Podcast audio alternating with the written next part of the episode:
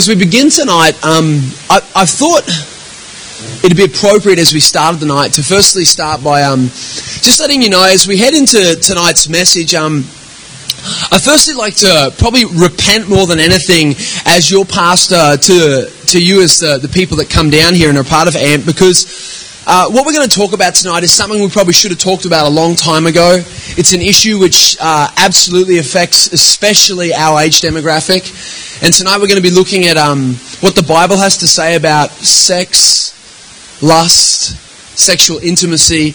And so we just, I just felt in my heart like um, quite grieved that we hadn't talked about it as I know it's an issue which affects a lot of people.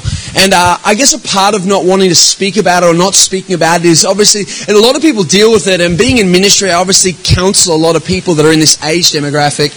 And I just want us to know tonight as we look at this this is not trying to single out or target people. This is something which uh, a lot of people are caught up in bondage.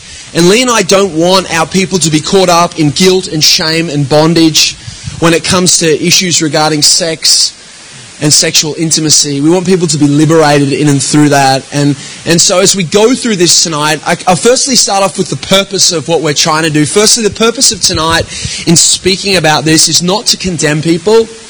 You know, John 3 17 and 18, Jesus says, You know, I didn't come into the world to condemn the world. The world was condemned already. I came into this world that through me people would be saved, people would be liberated. So that's part of the purpose tonight is not to condemn people, but I can promise you tonight the enemy will come to you to try and condemn you as we go through tonight's message. And he will come to try and bring shame and guilt in your life if it's something that you're dealing with. And more people than you would imagine will be dealing with what we're going to talk about tonight.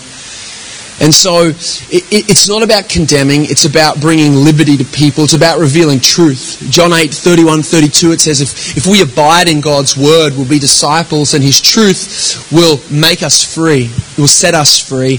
And tonight's purpose is very much about bringing truth to people that we might have godly and biblical insight on what, what, what God has to say about these issues and topics.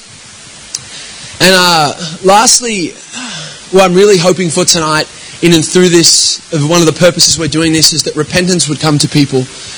That for those of us that have been caught in this sin, sexual sin, perversion for a while, repentance would be generated in our hearts. And we would come to God, 1 John 1 9 says, and confess our sins and know that when we come to God, God does not cast us away or send us away. It says if we come and confess our sins, He forgives, forgives us of our sins. And doesn't just forgive us, it says He cleanses us. And I'm believing tonight there's going to be cleansing take place in people's hearts and lives. That God might renew us in our hearts and in our minds. And as we come and identify with our sin and come to God and confess, which will be, I'll be encouraging you to do when we finish tonight in your own time, but maybe with other people. Pray with other people that are close to you in your world. James talks about in James 5, I think it's about 18, it says, Let us come and pray together, pray for each other that our, our sins might be forgiven and healed. And so we're hoping that will come out of tonight as well. And so, where do we begin tonight? Where do we begin with what we're going to talk about? Um, I'd love if we can open up to Genesis, Genesis chapter 2. You know, when it comes to sex and sexual intimacy and issues regarding lust, our world is extremely perverted on these things, extremely perverted. And the problem with it is, is if we don't bring biblical light to this perversion, we actually get deceived into believing what the world says, or even sometimes what other Christians say.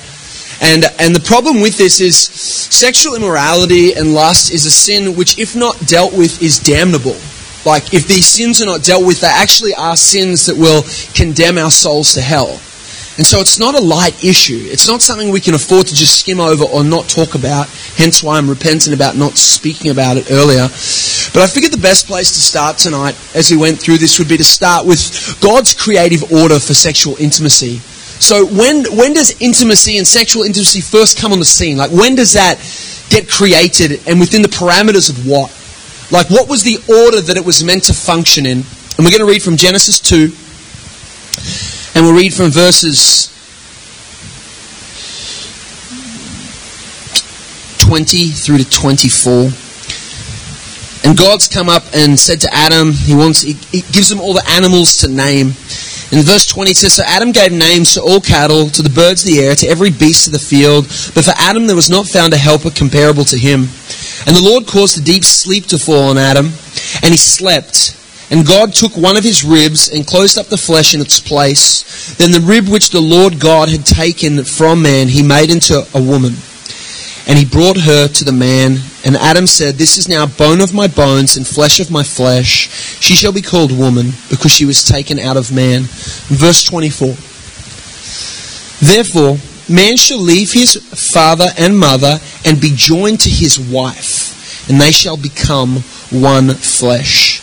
And they were both naked, the man and the wife, and were not ashamed. So, in the beginning, this is where we see sexual intimacy first created, and we also see the order in which God designed it to be functioning in. And that's important for us tonight as we, we go through what we're going to talk about. We have to see that when, when it comes to, to, to this area of sexual intimacy with people, God designed it to be. First of all, Adam's about doing what God has asked him to do. And this is important for us to know that he's about doing what God said, naming animals, and in amongst serving God, God sees that there's nothing there that is perfect for Adam, and so he actually, out of him serving God, God, God brings a wife to Adam. And some of us are in this place where we'd like to be married one day, one day sooner than later, maybe some of us, and uh, we, we tend to start looking for those people and get caught up in this trap of, I've got to find them, I've got to find them. We start looking around. But you know, when it, the beginning of the book, it says that's not how it worked. Adam didn't go off into the garden to find his soulmate. It says he was naming things, doing what God said, and among all the animals he named, there was not one found comparable to him. And so God brought to him Eve.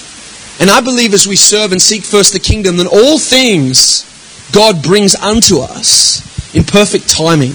And it says, so God creates woman, gives him to man, and this is the order we're seeing it. We're seeing that sexual intimacy was created to be firstly within the covenant of marriage. Verse 24, it says that the man shall leave his father and mother, shall be joined to his wife. Covenant marriage, and the two shall become one flesh, and sexual intimacy there is instituted. So the order of it is meant to be between one man and one woman in the covenant of marriage. That is the created order of sexual intimacy. Nothing else. That's how God designed it and created it to function and work. Not outside of that, within that. And so we see that. Now, brings us to the next thing. Now, through the Bible, it talks about this issue specifically called sexual immorality or fornication. And the Bible speaks like very clearly about it. And it says that it is sinful. It's a sinful thing. And so I just want to read a few passages of scripture which lay out what we're talking about. So sexual immorality or fornication. And uh, I'd like to read from 1 Corinthians 6, 18 to 20 firstly. You can write these ones down. If you have your Bible, you can turn to them. 1 Corinthians 6, 18 to 20. And it reads Flee sexual immorality. Every sin that a man does is outside the body, but he who commits sexual immorality sins against his own body. Or do you not know that your body is the temple of the Holy Spirit who is in you, whom you have from God, and you are not your own? For you were bought at a price, therefore glorify God in your body and in your spirit, which are God's. So we see flee sexual immorality, and if you're wondering what sexual immorality is, we're about to find out. I just want to read some passages before we go and delve into what it is. We see flee it, that uh, our body was designed to glorify God. It was not designed for sexual immorality, and that God has purchased us and in purchasing us, he has purchased us to bring about glory to his name. Next passage I want to read from is 1 Thessalonians 4, 3 and 5. 1 Thessalonians chapter 4, verses 3 through 5. And we will be hitting a lot of scripture tonight. If you don't get it all, that's fine. This is recorded, it will be posted up on the AMP webpage, and the study notes will go up with it as well. So all the scriptures we look at tonight will be up there. Probably a few more. 1 Thessalonians 4 3 through 5, it says, For this is the will of God, your sanctification, that you should abstain from sexual immorality, and that each of you should know how to possess his own vessel in sanctification. That's holiness. And honor, not in passion of lust like the Gentiles who do not know God. So we're meant to abstain from sexual immorality. We're meant to know how to control our bodies. And we are not meant to be like unbelievers. We're not meant to live lives, especially in the area of sex, like unbelievers. Next passage I want to read from is Romans 6. And we'll be reading from verses 12 through 14. Romans 6, 12 through 14 says, Therefore, do not let sin reign in your mortal bodies that you should obey it in its lusts. And do not present your members as instruments of unrighteousness to sin, but present yourselves to God as being alive from the dead, and your members as instruments of righteousness to God. This is important. When it talks about members, members are limbs of the body. So when it says, present your members unto God, members is anything from hands, feet, breasts, man's genitalia. They are limbs, they are members. It says, present these body parts as instruments towards God that glorify God and that don't shame God. Understand if you are a female that your body was made to glorify God in every single way. And God's laid down a specific order that we're to conduct ourselves in, which does glorify Him with what He has given us. And he says, when it comes to our parts of the body, no matter what part it is, it's meant to be used to glorify God. It is not meant to be used for sin. It says, present these body parts to God to be used for righteousness. Now, in, in looking at sexuality, that would be using our body parts in the covenant of marriage, the way God instituted it to be. And using our body parts within marriage glorifies God, but, but using our body parts, our limbs outside of marriage, I don't know, like examples of this, maybe wearing tight tops and flaunting your breasts. It doesn't glorify God, it leads people into temptation. It just doesn't lift up and elevate God. You know, making guys want to go somewhere with you before you're in the covenant of marriage doesn't glorify God. If you're a guy, masturbation doesn't glorify God. It's outside the created order. It is not glorifying God with our members by doing things like this. So it says every part of our body was meant to glorify God. We had to flee sexual immorality to glorify God. And the will of God is our sanctification, that we abstain from sexual immorality. And this begs the question tonight what is sexual immorality? When the Bible says sexual immorality, what is it talking about? And the Greek word for sexual immorality or fornication, it's also written in the Bible. Same thing, fornication, sexual, immor- sexual immorality. The Greek word for it is porneia. And the meaning of porneia, so the meaning of sexual immorality, the meaning of fornication, is every kind of extramarital or unlawful, unnatural sexual intercourse. So every kind of extramarital, meaning that you, you should be one marriage, one man, one woman. Every kind of extramarital or unlawful or unnatural outside of the way God created every single kind of anything you can think of outside of God's created order, it says is sinful. That would be inclusive of homosexuality, masturbation, bisexuality, bestiality, sex outside of marriage, adultery, rape, polygamy, pornography, prostitution, pedophilia, incest, and friends with benefits. All of that would fall under fornication or sexual immorality every single kind. So if there's something I didn't mention, in case you're sitting there going, there's something else he didn't say that, every kind, every single kind that is outside of God's created order, the way God created it to be, is sinful.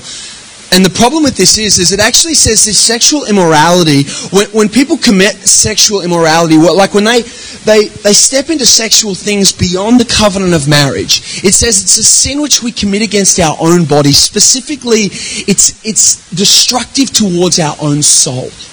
It's destructive to our own soul. In 1 Corinthians 6 10 to 12, it says that that unrighteousness will not inherit the kingdom of God. And then it goes on to list fornication, sexual immorality. Ephesians 5 5 it t- talks about people, fornicators especially, will not inherit the kingdom of God. There's no inheritance there for people that are in this sin that do not depart from this sin. Because this is what will look like. For many of us tonight, maybe there's some area of that which we have delved into. And the wondrous thing about God is God is so merciful and long suffering towards us that when we commit sin, God is willing to forgive sin and set us free from sin. But those of us that continue to partake habitually in sin and never depart from sin, it says for people like that, there'll be no inheritance of the kingdom of God. Because this is the deal when it comes to, to justifying faith. Justifying faith in a Christian's walk does not make us perfect from sin, but it absolutely makes us persevere against sin. We don't accept sin. We don't just go, oh, it just happens and whatever. No, justifying faith causes us to persevere to stand against sin. Not embrace it and just go, it happens, well, everyone does it, so hey. That's not justifying faith. And as much as we will never be perfect while we're here in this world, we absolutely should be persevering against sin if we are justified. If we are justified by faith, justifying faith generates desire for God, desire for His ways and His word, and it makes us long for Him and hate sin. Next thing that leads us to is the Bible then goes on to speak of lust. Specifically, when the Bible speaks of lust, once again, it talks about it as sinful. And the, the passage I want to read from tonight is in Matthew 5 27 through 30.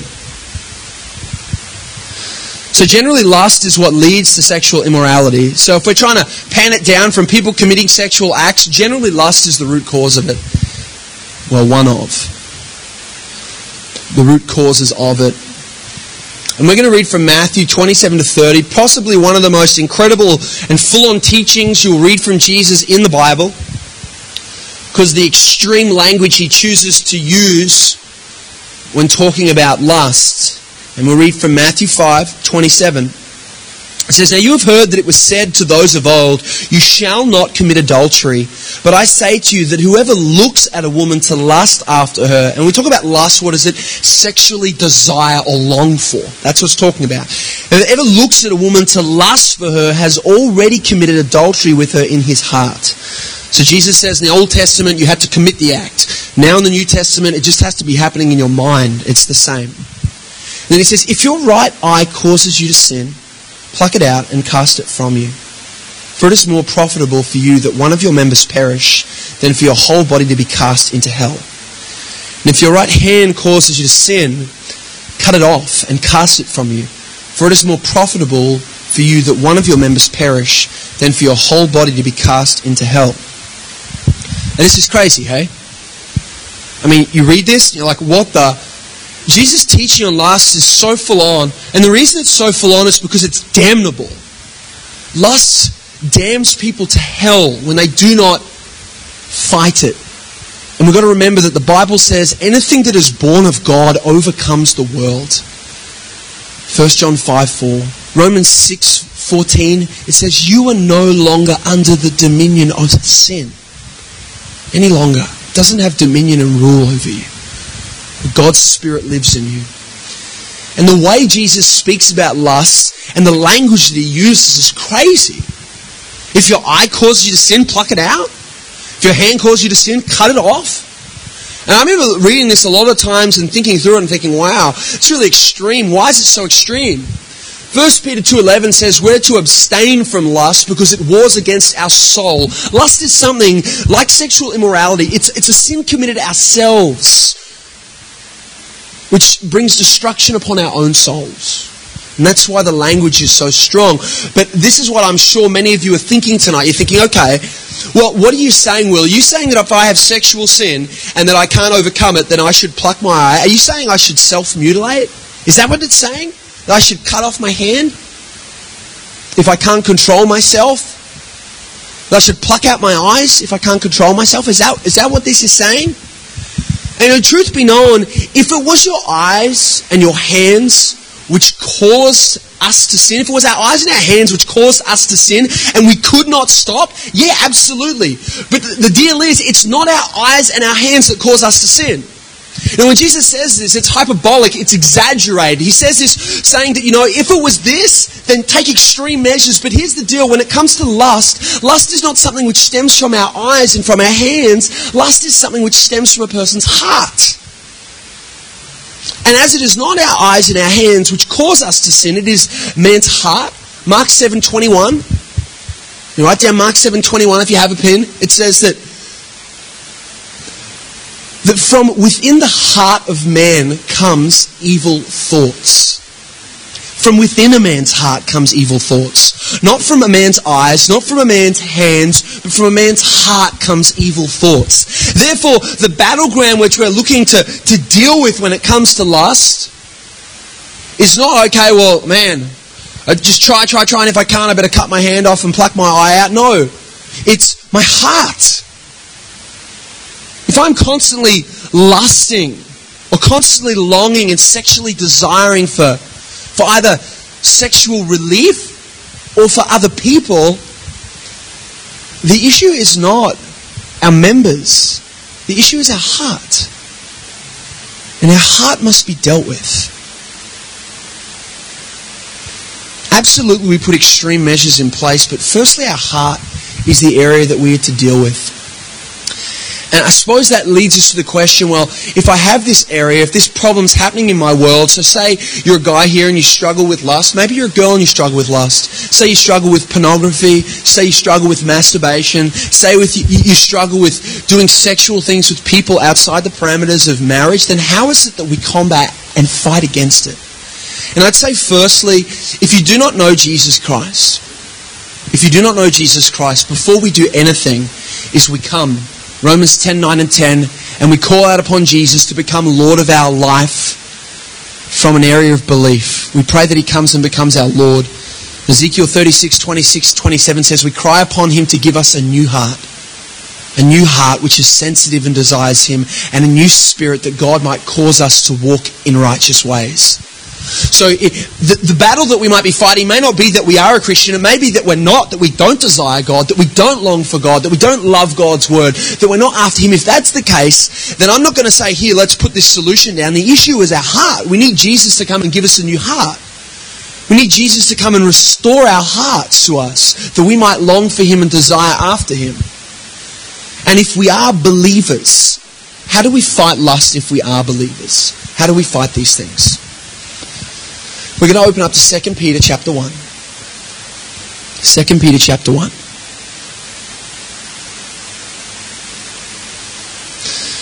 Now Romans 8:13 says that by the spirit of God we're to put to death the things of the flesh. By the spirit of God. And Ephesians 6:17 says that take up the sword of the spirit which is the word of God. So when it comes to destroying sin, and we're going to be looking at namely lust and, and, sexual immorality. When it comes to destroying these things and fighting these things, this is a battle that we are to fight with the Word of God.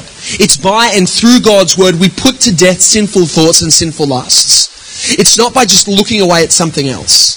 It's not like, oh, I've got, a, I've got an urge, oh, I'll go and play sport. That's not how we fight these issues. It's not by going, oh, you know, I've got a problem with porn, I'll just throw my computer away.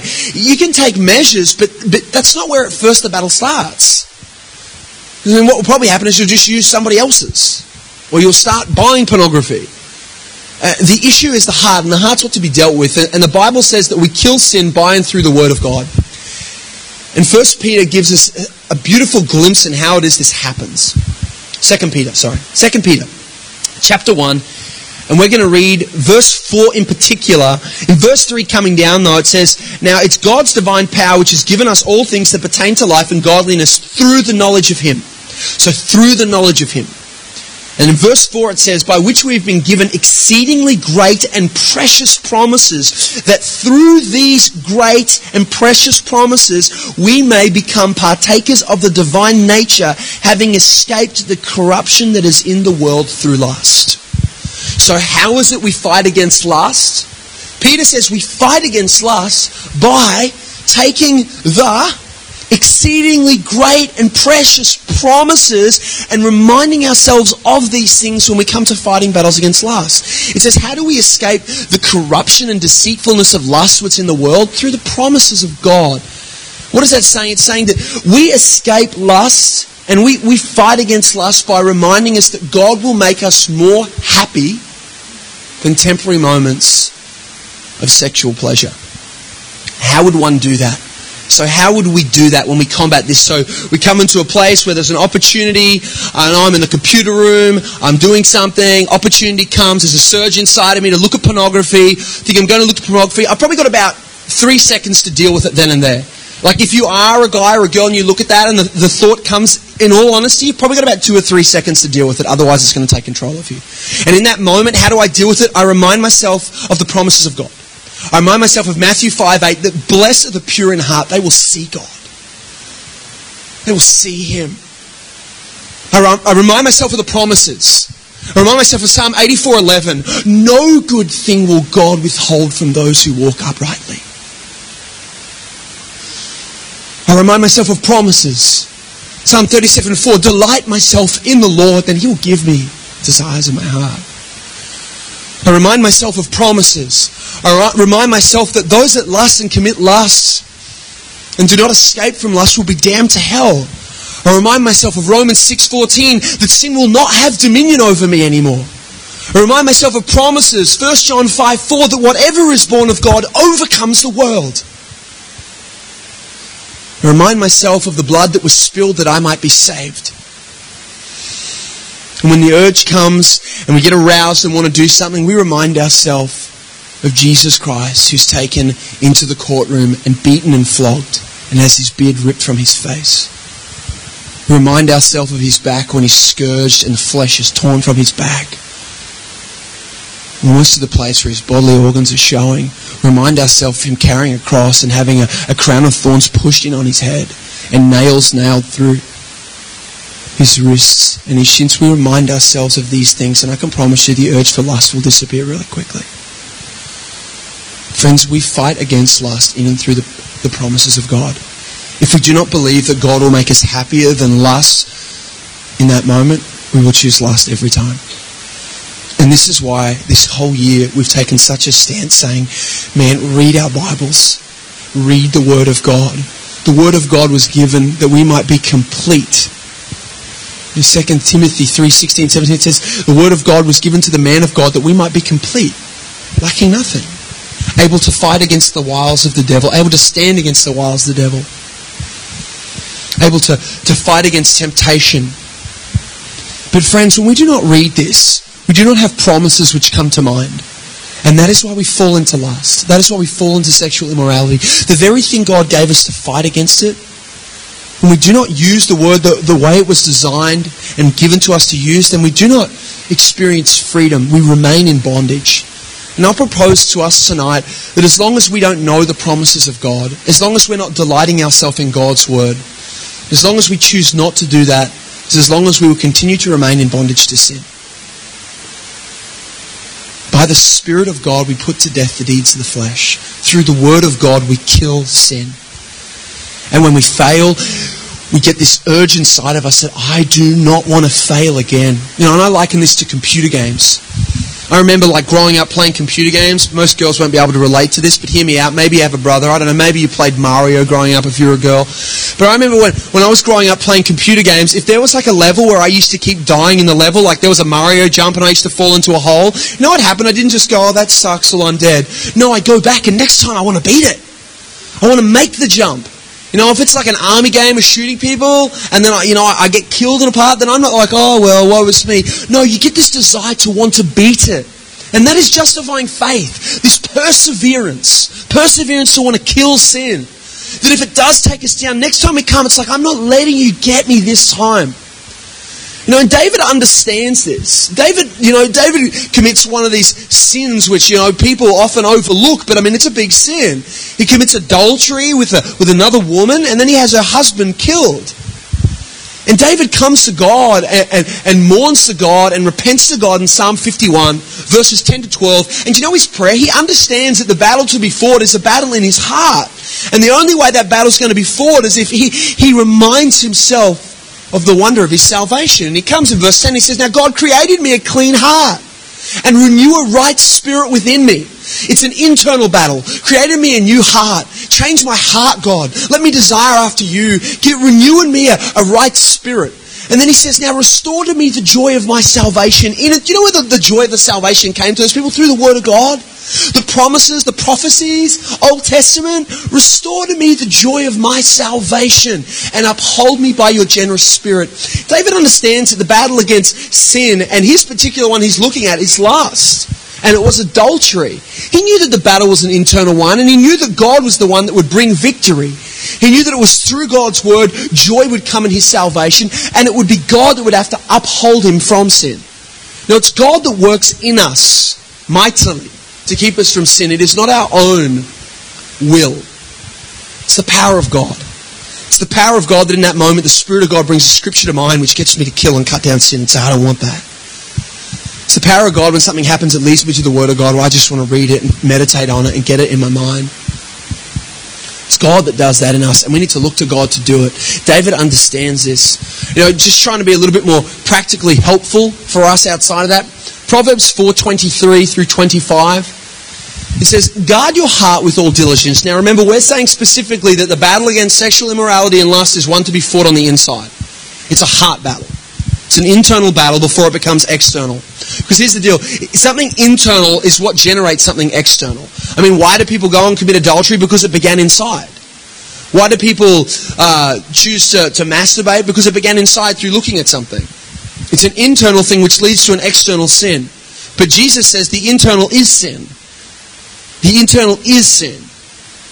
And so we deal with it internally. And Proverbs gives something helpful in 423 through 25. It says, Now guard your heart with all diligence, for out of it flow the issues of life. And then it says something interesting. And then it, it goes on to say, Now put away from you a deceitful mouth, and put perverse lips far from you. And then it says, And keep your eyes set straight on the path. Do not look to the left or to the right. It mentions two things specifically when fighting against lust when fighting against and guarding our heart, it says if we want to guard our heart, then we have to guard our eyes and our ears. And I'm going to put that down namely to what words do we let into our heart? I mean, what words are we allowing to pierce us? What stuff do you listen to on the radio? I mean, what conversations do you delve into with your friends? What, what movies do you choose to watch? And listen to like what's going in because whatever is going in is going to start to infect our heart. Next thing it says, says, let your eyes be straight before you, focused on Christ, like straight on the path, not deviating left and right. Are our, our eyes looking at perverse things? Because we have to guard our eyes, and that's where it comes to, to putting external measures in place. Where I put the word of God into my heart, I guard my heart by protecting my ears, making sure false words and bad words don't come into my heart. I protect my eyes and what I look at by, by doing what now? Taking external measures. Taking external measures.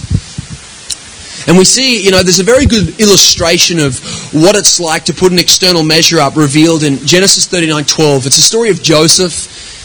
You know, he's sold into slavery, comes into this guy's house, Potiphar, and then it says Potiphar's wife is unsatisfied with her husband and she longs for Joseph. She longs for sexual intimacy with Joseph and she comes to Joseph and grabs him and it says Joseph runs away. He runs away. 2 Timothy 2.22 says the same thing. It says, now flee youthful lusts. And flee quite literally means run screaming from the building. Remember talking about this with youth years ago. When the Bible talks about flee, it's not casually like, I better get out of here. It is run. Why? Because you've got about two or three seconds before you're consumed. It's like it's a burning house and it's coming down, and you've got a few seconds to get out of there. A few seconds, and that's why it's flee, run, run. Scream from the building, get the heck out of there. External measures we put in place to guard our eyes means, you know, when it comes to looking at movies, check the ratings. I mean, honestly, you can't really watch many M rated movies these days because they have so much sexual stuff insinuated in them. And read what it says. Like, whenever it gives a rating, it says what's going to be in the movie. Read your ratings. And that will save you and protect your eyes from watching things that will corrupt you, things that will get into your heart and cause destruction, things that will give seeds towards lust. Protect our, our eyes when it comes to magazines. You know, I remember years ago I used to work in, in the service station at the Quix and, and we'd get the magazine drop and they had like Cosmopolitan and they had the girls magazines and I just couldn't believe the filth and the smut that was in them. I, I'm not trying to rag on them, but like I'm going to rag on them because they're not helpful. I mean, 51 awesome tips on how to get an orgasm. That's not helpful. It's really not helpful. Know, even when you're married, that can be unhelpful. Has things about oh, what to look for, how to, you know, dress yourself to make yourself look amazing towards guys. That's not helpful. Because your worth summed up in what guys think of you rather than being summed up in what God said about you and what God thinks about you. They're not helpful. Movies aren't helpful. Things, conversations that we have. You know, we can't put ourselves out of the world. And I understand for many of us, we work in workplaces where people talk about sexual things all the time. Who did this and who did that? And oh man, I, I hooked up with this guy or hooked up with that girl. It just goes on. And we can't pull ourselves out of it. But absolutely, when the day's finished, we can go and cleanse our mind. And I'm not saying to you when that happens, you go, shut the heck up. I don't want to hear any of that filth. Or maybe you do. I don't know. I'm not going to narrow it too much. I remember being at the gym and having guys say smutty jokes to me. I just said, man, I don't want to hear them. You're married. You're married. Oh, man, you've got to be bigger than this. I love training with you, man, but I don't want to hear that smut. It doesn't make me laugh.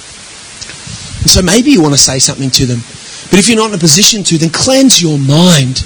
At the end of the day or driving through, put on worship. Go to your word. Remind yourself on promises promises in our mind, cleanse ourselves, guard our hearts, put external measures in place. If you stumble when it comes to internet at home, put it in a place where people can see. If you can't control yourself, maybe get rid of your computer.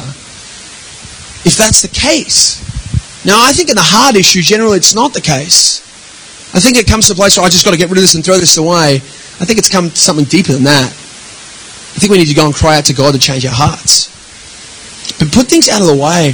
You know, if you're courting and in a relationship or dating somebody, do not put yourself in a place where you can stumble. Remember my youth pastor years ago said the further you are back from the water, the better it's going to be for you if you slip, because you won't fall in all the way. And you know how I want to conclude tonight is I basically want to answer a few questions which are probably running in and through people's minds. I want to answer them biblically, and then we'll conclude tonight but uh, just a few things which I know are probably running through our minds when it comes to this. First thing is, so is masturbation and pornography sinful? And the short answer to this question is yes, it is. Firstly, masturbation is outside of God's creation order for sexual intimacy. So that's firstly why masturbation is wrong. It's outside the created order. I mean, we could just stop there and say that's where it was meant to be, so it's outside of that. There we go, that's enough. But we won't, we'll continue on. Secondly, it's typically, typically lustful, whether it be overt lust for another person or whether it be lustful desire for sexual relief. Some people might go, oh, you know, but I, I don't look at pornography. But there's still a sexual desire for relief. It's lustful. So whether it's overt lust towards a person or whether it's lust towards sexual relief, it's still, it's sinful. Thirdly, masturbation reveals a lack of self-control. Do you understand? The fruit of the Spirit, Galatians 5, I think it is, 5 maybe 13 talks about the fruit of the Spirit, and one of those fruits of the Spirit is self control. Self control. Do we have any self control when it comes to the computer screen? Do we have self control when it comes to our own members and what we do with the members of our body? Because self control is a fruit of the Spirit, and if we're saved, it's alive. There's self control. Fourthly, pornography and masturbation do not quench sexual desire. Rather, they intensify it. In Proverbs 27:20, it says, "Hell and destruction are never full, and neither is a man's eye is it ever satisfied." You know, whenever we like try and think like especially in pornography or in masturbation or in doing sexual things with people we think that sometimes it you know it, it, quenches the desire but it actually doesn't you know even like scientifically proven the more that we are sexually active the more it increases it and the desire for it the Bible says, you know, hell and destruction never full, and if you if you want to go down that path of looking pornography, you'll never be satisfied. Hell and destruction are never full, and, and so a man's eyes are never satisfied either. Job 31.1, Job says, I made a covenant with my eyes not to look upon a woman lustfully. Pornography and masturbation make sexual desire more intense. Fifthly, Proverbs 15, 18, 19 says, We're to rejoice in our wife's body And if we constantly look at pornography or even soft porn or down at the beach, we constantly perving on people's bodies, we will never be satisfied with our wife when we get married. When we're constantly looking at other people's bodies, you will not be rejoicing in your wife's body. Why? Because you're used to looking at other people's bodies, and if my wife had this feature or that feature, or maybe if they were a bit bigger. And if you're a girl thinking, well, if only my, my husband had, you know, a physique like this and was chiseled, and it doesn't help us. It doesn't make us rejoice in our spouse. It does the opposite. Now, another question I know that comes to people's mind is people think, you oh, know, well, it doesn't matter, I have this problem, but when I get married, it will go away, right? Mean, when I get married, I'll be able to do it and it'll be okay. No. You know, the devil doesn't even pervert sex until marriage is first instituted.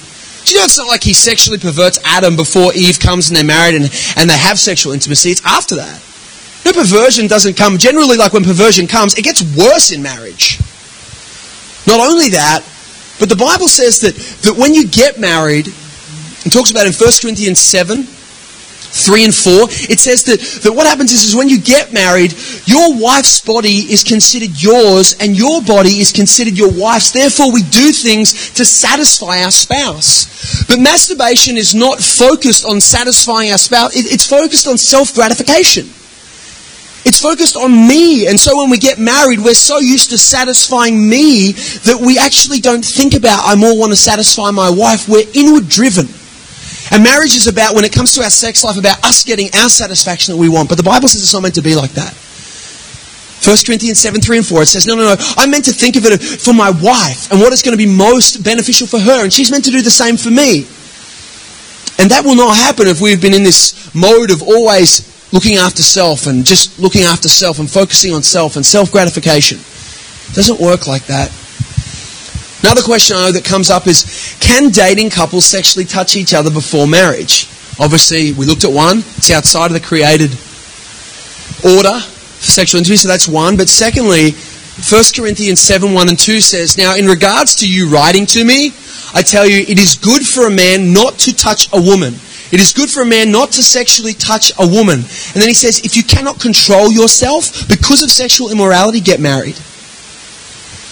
But here's the deal when you get married, it's life. Till death do us part. What God has brought together, let no man separate. So I don't know if you're just like, we can't control stuff, let's just get married. You might want to think about it, pray about it before you just go and elope. But when it comes to to dating, no. The Bible says that it is sin to be sexually touching each other. It's not good. It's sexual immorality. It's a sin against our own soul. It's destructive to ourselves. It's not something which is helpful for our walk with God. It's something which leads us to guilt and shame. And it separates us from God. And we feel condemned and we don't want to be in His presence and we don't want to be near Him. Because God has no sin.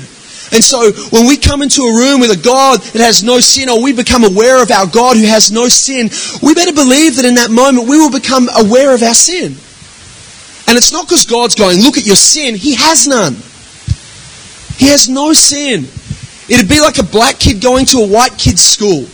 You'd really notice you were black if everyone else was white. It's the same. When we go towards God and God has no sin, Jesus has no sin, and we see Him, we notice our sin.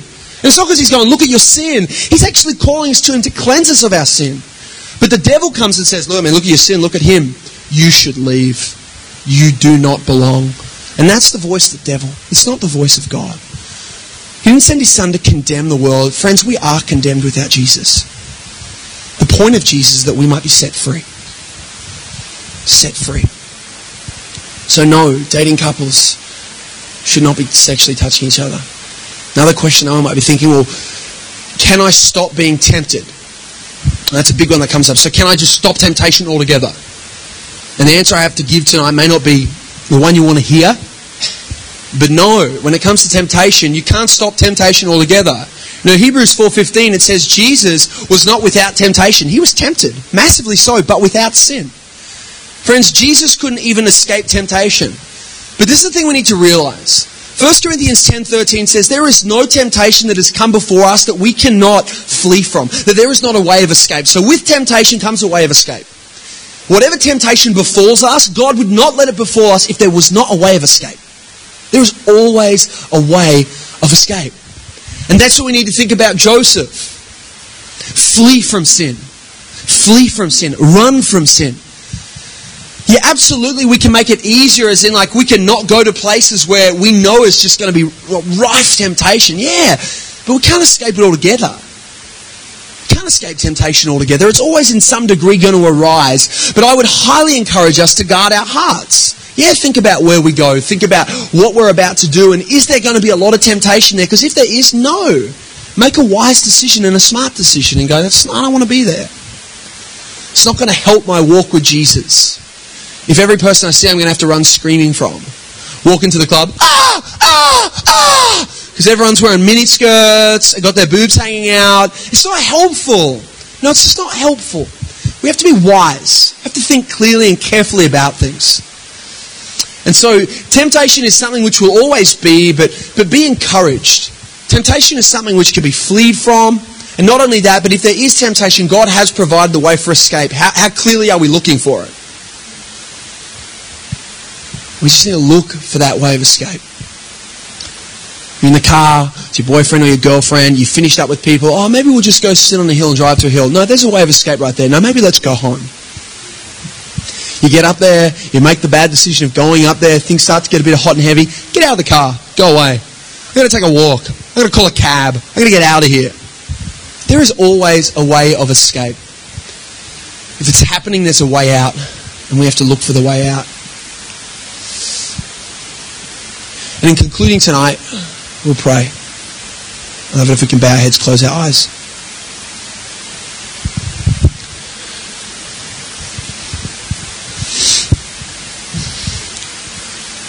Father,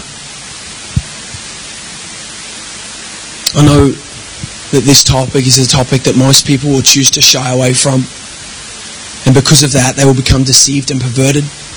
But Father, we do not long for that for this ministry. We do not long for that with our own lives or for the people of this ministry.